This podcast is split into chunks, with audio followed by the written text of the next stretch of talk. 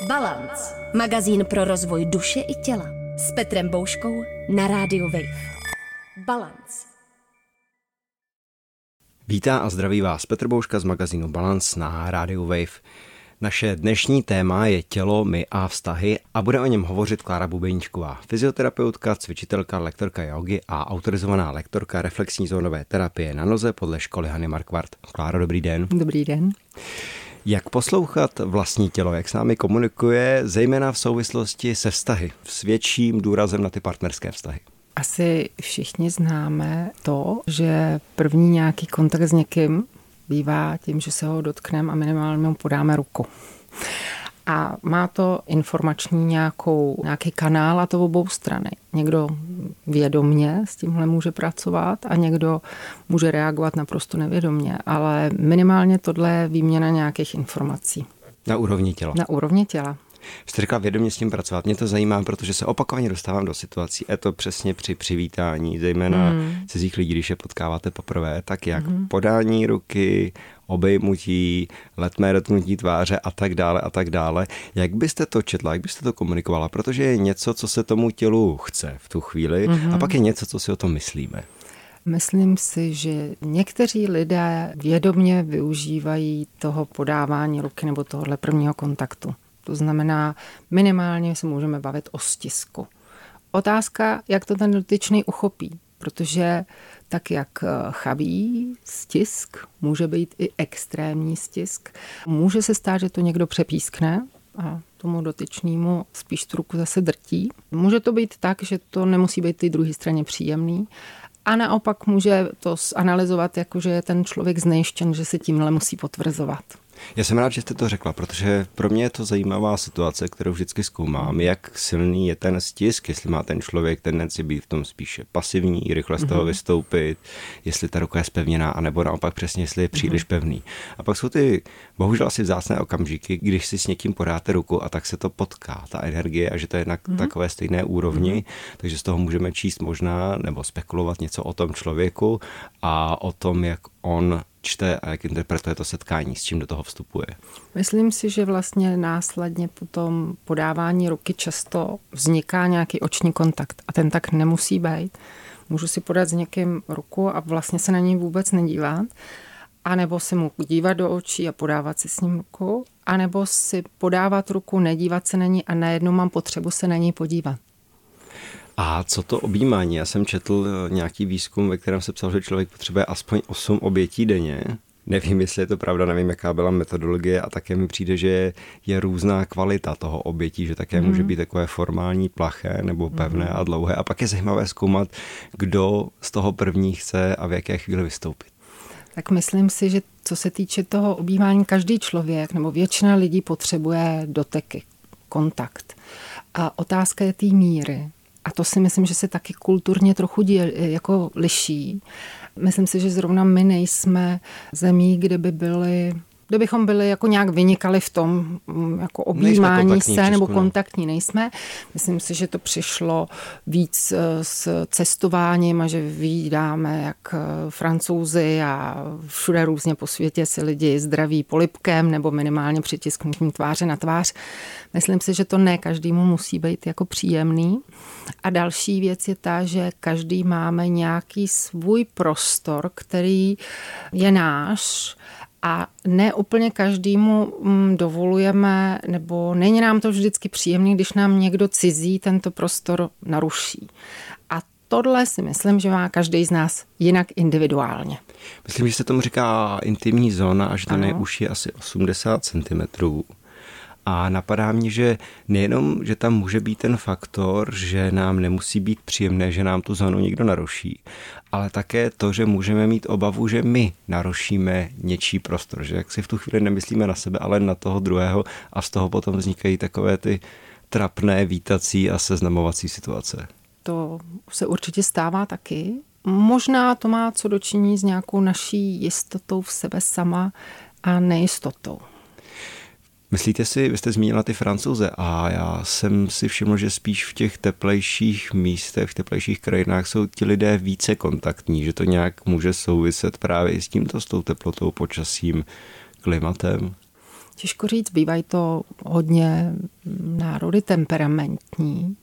Jináč tam funguje, myslím, ta rodina. Oni jsou hodně komunitní, generačně propojený eh, s rodinou, mnohdy žijí spolu. Takže myslím si, že tohle asi by se nedělo pakliže by takto nežili. A myslím si, že s takovým tím naším oddalováním se od těch našich rodin a rodičů velmi relativně záhy mnohdy, taky poukazuje na to, že vlastně my toho kontaktu jako s tím naším podhoubím ne vždycky úplně máme. Může to tedy být tak, že si přeneseme tento návyk prostě z rodiny, že doma se hmm. neobjímalo a ten kontakt moc nebyl. A naopak, že to může i být tak, že ho potom vyhledáváme a hmm. dosycujeme si právě ty nezasycené hmm. dětské potřeby. Já si myslím, že jo, že určitě vždycky ty kořeny máme v té naší rodině, ať už je to, co to je. Jsou rodiny, které jsou velmi kontaktní, velmi vřelí, nemají mnoho tabuizovaných témat, ale myslím si, že těch rodin, kde je spousta tabuizovaných témat, myslím si, že to bylo i generačně, je pořád hodně a myslím si, že ruku v ruce jde i dotek. Právě, ten dotek mi přijde, že je často sexualizovaný. Ten kontakt s tím hmm. druhým tělem, tak lidé mohou být mohou mít obavu, aby to nebylo vykládáno nějak jinak, než je třeba ten záměr. To tak určitě je. Myslím si, že i jako ta vlna celosvětová, co se týče toho, co je už obtěžování a co není obtěžování, tomu rozhodně nepřispívá. Jako za mě si myslím, že sebevědomý člověk nebo člověk, který je dobře sám se sebou, sám v sobě, eh, si většinou toto dokáže nějakým způsobem mm, nastavit nebo nepochybuje o sobě a trapná situace se mu může stát a záleží, jaký unesu. Můžu to jenom třeba zmínit. A taky samozřejmě je dobré o tom komunikovat, mm-hmm. že jo? No. Co když se dostaneme do rozporu mezi tím, kam nás to tělo, když jsme s ním třeba v kontaktu vede a co si myslíme, přejeme nebo co by bylo rozumné. A tohle si právě myslím, že v souvislosti s tou sexualitou je velké téma. Přece jenom kdybych poslouchal, nebo kdybychom poslouchali svoje tělo a třeba jeho sexuální tužby, tak bychom třeba nemohli být v monogamních vztazích tolik. Mm-hmm. Přece jenom ne, nevždy je dobré to tělo poslechnout. To určitě, ale já si myslím, že to je i daný nějakým nastavením nějakých, eh, řekněme, kulturních, morálních limitů. A ty limity jsou určitě důležitý pro nás v průběhu celého života. Ty nám dávají nějakým způsobem nějaký mantinely, v čem se pohybujeme. Pravidla. A my ty limity potřebujeme od řeknu, nitroděložního vývoje až po smrt, ve své podstatě, nebo je to součást našich potřeb. Je to jedna z našich potřeb. Akorát, že se naplňují v různých fázích života jiným způsobem. Takže myslím si, že bez tohohle jako nějaký limity tam asi jsou potřeba. Samozřejmě do toho vzniká ještě nějaký ta naše rodina, z čeho jsme vzešli, nakolik byla puritánská nebo kontaktní, nekontaktní. A myslím si, že tam taky ale eh, jako hraje roli nějaký vlastní i nastavení, jako sebereflexe nebo sebekontrola. Jak důležité jsou tělesné kontakty jako dotýkání, mazlení nebo právě to objímání pro vývoj a pro duševní nebo tělesné zdraví? Myslím si, že jsou zásadní. Je to vlastně předávání informací i typu jsi, jsi, jsi tady vítán, vítána, máme tě rádi, jsi tu v bezpečí a spoustu jiných. A myslím si, že to určitě hraje roli v tom vývoji toho člověka od dítěte až po dospělost. To přijde hrozně zajímavé v tom, že někdy není třeba to pojmenovat, jak vy jste řekla, si tu vítán, vítána v bezpečí, když se tam chce dodat třeba mám tě rád, nebo jsem mm-hmm, s mhm, tebou rád. Určitě. Tak někdy to není úplně nutné říct a stačí to nechat mm-hmm. vyjádřit a nechat se potkat ta těla. To tak určitě je. Myslím si, že se to taky děje. Myslím si, že to je podstata toho, jak to, že je nám s někým dobře a s někým není, nebo v, něk, v něčí přítomnosti si cítím dobře a v něčí se prostě necítím ve své kůži a určitě to tam hraje roli. Ještě by přišlo zajímavé všimnout si, jak možná tyto informace nebo tohle sycení potřebují přijímat, že někdo to spíš potřebuje slyšet a někdy jako vidíte a cítíte, že ten člověk spíš potřebuje obejmout, než slyšet, že je všechno v pořádku nebo že ho máte rád nebo ráda. To máte pravdu. Myslím si, že tohle asi taky záleží na té vnímavosti toho, toho druhého, protože to, že já vnímám, že ten dotyčný by potřeboval obejmout, potom záleží na tom, jakým způsobem já s tím naložím. Budu to jenom vnímat, nebo udělám nějaký krok. A když ten krok můžu spontánně udělat a může to super klapnout a může to být přesně to jako poklice na hrnec. Ale najednou se znova můžu dostat do, do tady té nepříjemné situace toho, že najednou ten člověk ucou, ucouvne. A já zjistím, že hm, možná pro mě nepříjemná trošku situace, protože jsem vlastně dostal možná sebe i toho dotyčného do nějaké situace, která nám oběma v tuhle chvíli není příjemná. Tam je někdy složité pozorovat, co je moje, co je cizí a jestli, mm-hmm. když mám dojem, že někdo potřebuje obejmout, jestli to v tu chvíli nejsem vlastně já. Ano, to si myslím, že je docela stěžení záležitost. Napadlo mě, že jak se mluví o takzvaném přátelství s výhodami, tedy o nějakých formách partnerských vztahů, které se nepovažují za vážné, nebo o tom, že někam směřují a tak dále a tak dále. Ale hraje tam roli to přátelství, je ta sexualita, ale nějaká míra vztahovosti tam třeba naprosto záměrně a vědomě není. Myslíte si, že by mohly existovat uh, takováto přátelství s výhodami, kdyby nebyla ta sexualita, ale kde by byla právě třeba ta tělesná intimita, to objímání, mazlení a tak dále. Možná jako lehce sexualizovaný nějaký kontakt, ale že mě napadá, že by to taky některé lidi mohlo cítit a v určitých obdobích jejich života jim to prospívat. Myslím si, že jo, ale určitě to nebude většinová záležitost. Rozhodně ne, rozhodně ne. ale jo, a myslím si, že tady to taky hraje, možná v tom hraje roli i věk. Že si myslím, že jako to může být jináč v nějakém věku, řekněme, postpubertálním, v nějakém věku nějakých vysoké produktivity a v nějakém věku, kdy člověk už směřuje trochu k tomu stáří. Že si myslím, že i ty potřeby se mění. Určitě jako si to dovedu představit, akorát, že v nějakém věku, řekněme, mladším, otázka, jestli u toho zůstane.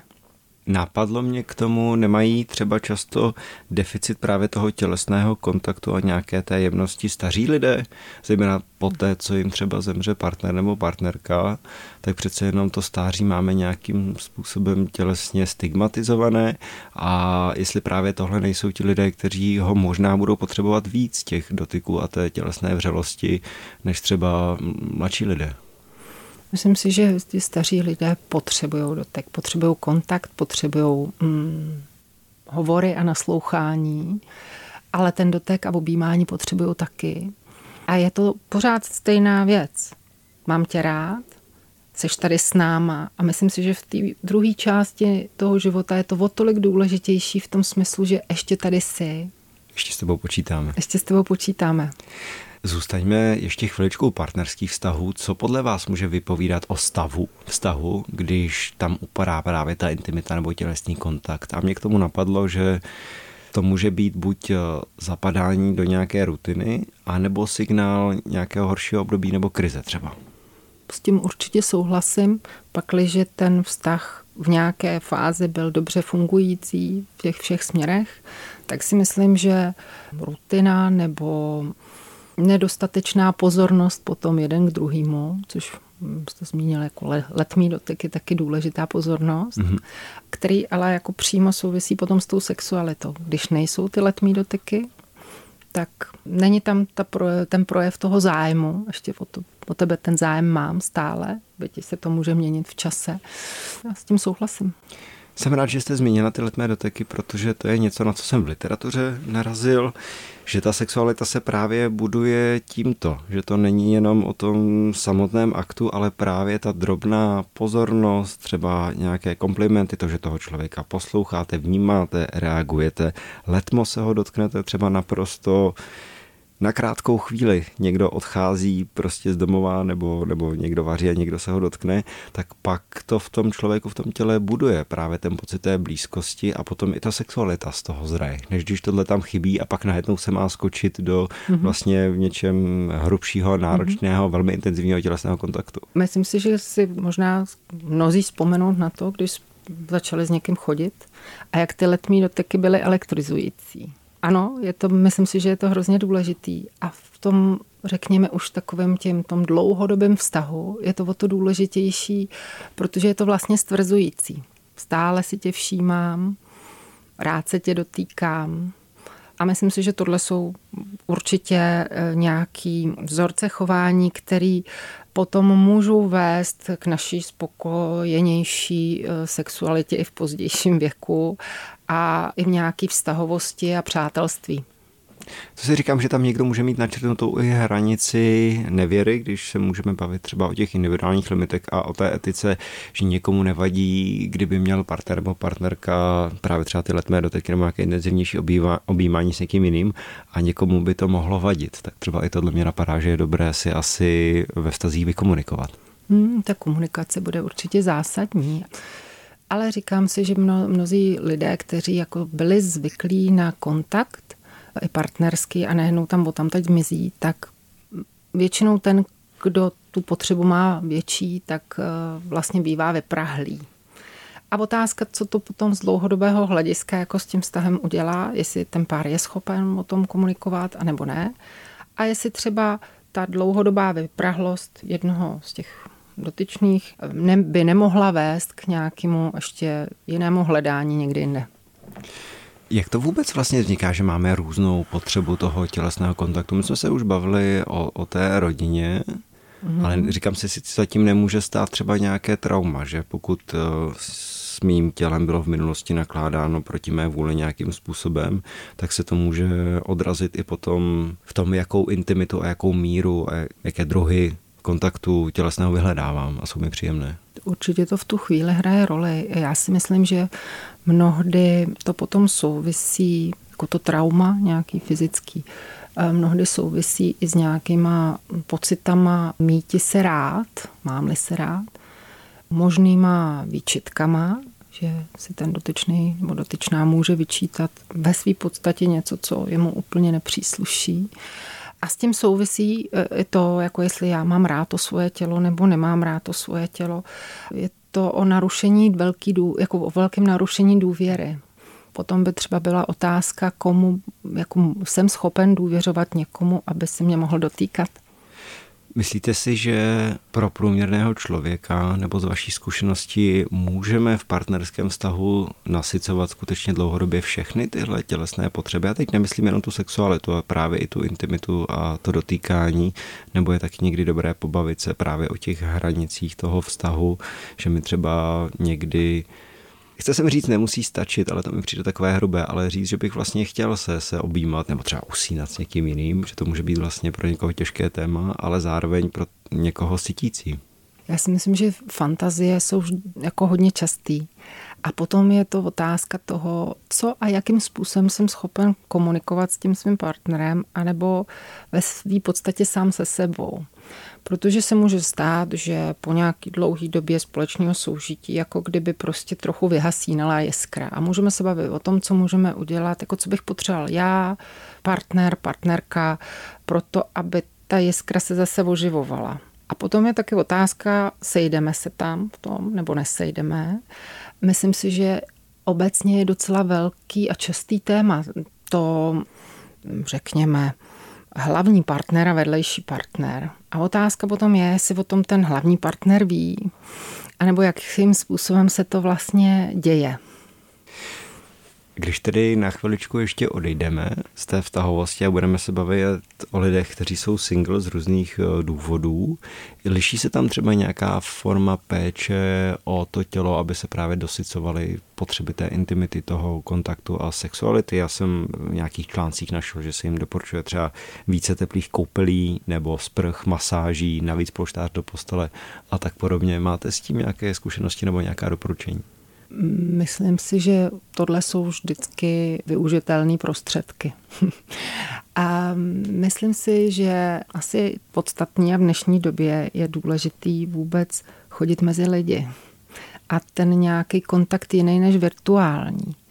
Protože to vede k nějakému plynutí našemu, že ne k stagnaci, že eh, můžu být radostný, můžu s někým se dělit o tu radost může se mi někdo někde dotknout a já jeho a vůbec se dostanu k tady té příležitosti.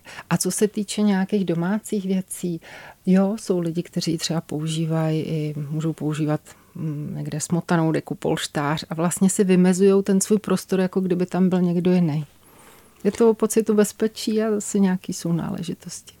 Loučím se s vámi s dnešním vydáním magazínu Balance. Bavili jsme se na téma tělomy a vztahy a odpovídala po druhé Klára Bubeníčková, fyzioterapeutka, cvičitelka a lektorka jogy a také autorizovaná lektorka reflexní zónové terapie na noze podle školy Hany Markvart. Klára, já vám děkuji i za vaši dnešní návštěvu. Mějte se hezky na shledanou. Balance. Překonejte limity vlastní hlavy.